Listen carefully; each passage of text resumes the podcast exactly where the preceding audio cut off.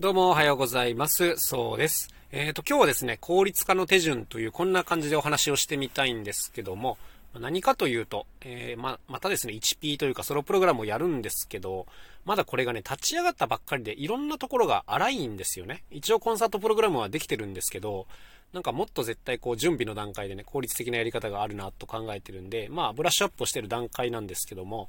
特に自分がストレスを感じているところっていうのがあって、これがね、音響機材のセッティングなんですよ。もうここが本当に嫌なの。あの、普通ですね、音楽系のネタをやるっていう時は、ちゃんと専門の音響さんが一人いらっしゃるっていうのが基本です。まあ、基本。で、ただあの、うちの場合はですね、kajiiでは相方のくまーまが、まあ、とっても音響機材が好きなので、もう、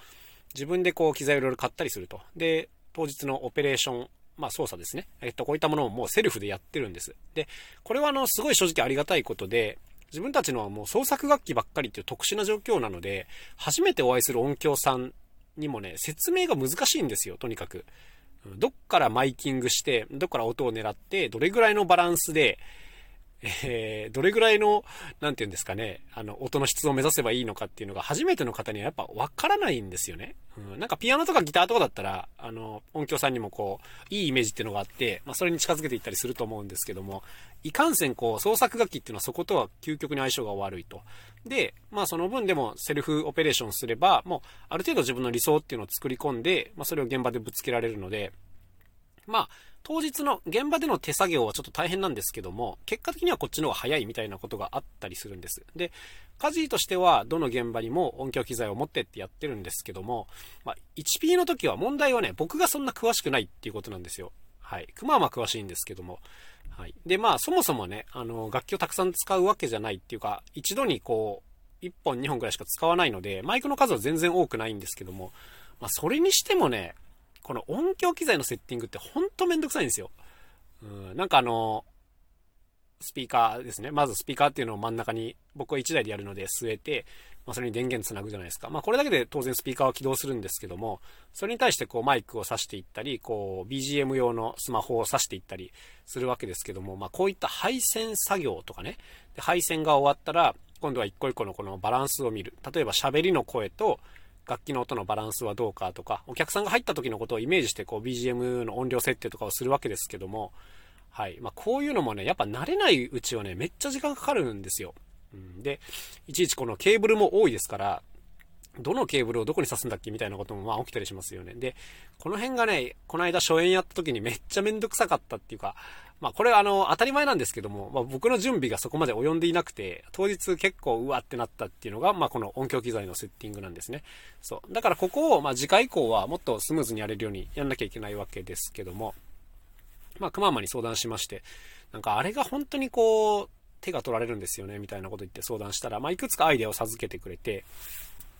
例えばまあすごい基本的なことですけど、まずケーブル類にはちゃんとラベ、ラベリングしましょうと。どのケーブルをどこに使うかっていうのをもう考えるんじゃなくて、あの、最初から決めとけばいいんだから、ラベリングして刺すとこもマーキングしとけばよいっていうのがまず一つありますね。で、あともっと言うと、ケーブルは刺したまんま運べた方が楽であるっていう話がありました。これなるほどなぁと思ったんですけども、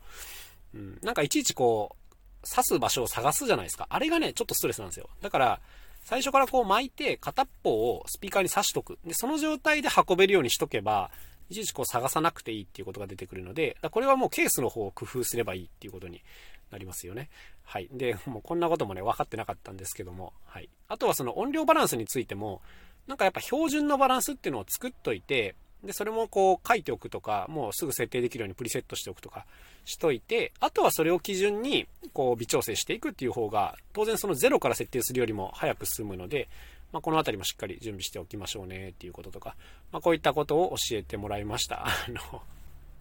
ちょっと考えればわかることかもしれませんが、僕はね、これが見えてなくて、あの、多分これをやるだけでね、劇的に現場が楽になりますね。うん、で、やっぱなんかこういう効率化というか、なんかテクニックはあると思います。その、普通は音響さんって、あの、いろんなアーティストが来るので、こんなことはできないんですよ。その、基準のレベルをプリセットしとくとか、もうマイクケーブルを決め打ちで挿しとくっていうことはできないわけですよ。どこに何を使うかわかんないんだから。だけどやっぱその、プログラムとして決まってるんであれば、まあこういった技が使える。で、このあたりはもう、工夫の賜物というか、うん、自分たちルールなんですよね。でこういうのが上手にできると、まあ、もっと速くなるよねっていう話を、まあ、教えてもらって、本当にあの感謝だなっていう感じですね。なんかあの今まで自分たちもいろんな楽器をやってきてるんで、あの楽器についてのこの時短マニュアルみたいな、あの時短テクニックみたいなものを僕はあの山ほど蓄積しているんですけども、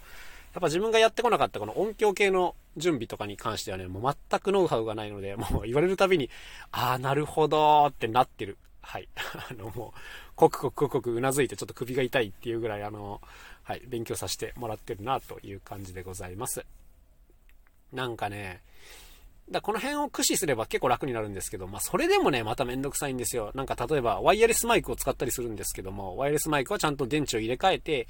満充電のものを使いましょうっていう、まあ基本的なルールがあったりしますよね。こういうのの電池を毎回入れ替えるとか、もうこういうのがめんどくさいんですよね。あの、細かいことなんですけどね、積み重なるとっていうところですね。はい。まあまあまあまあ、そんな愚痴を言っててもしょうがないんで頑張りますが、まあ本当はその音響さんの分もちゃんとお金をいただいて、プロにお願いするっていうのが、まあ、一番手順的にも音的にも良くなるんですけども、まあまあ、立ち上げたばっかりの時はなかなかそうもいきませんからね。はい。というわけで、まあ今日はちょっと効率化についてお話をしてみましたけども、まあとにかく工夫していきましょうねという感じでございました。それではまた明日お会いしましょう。さようなら。カジーのそうでした。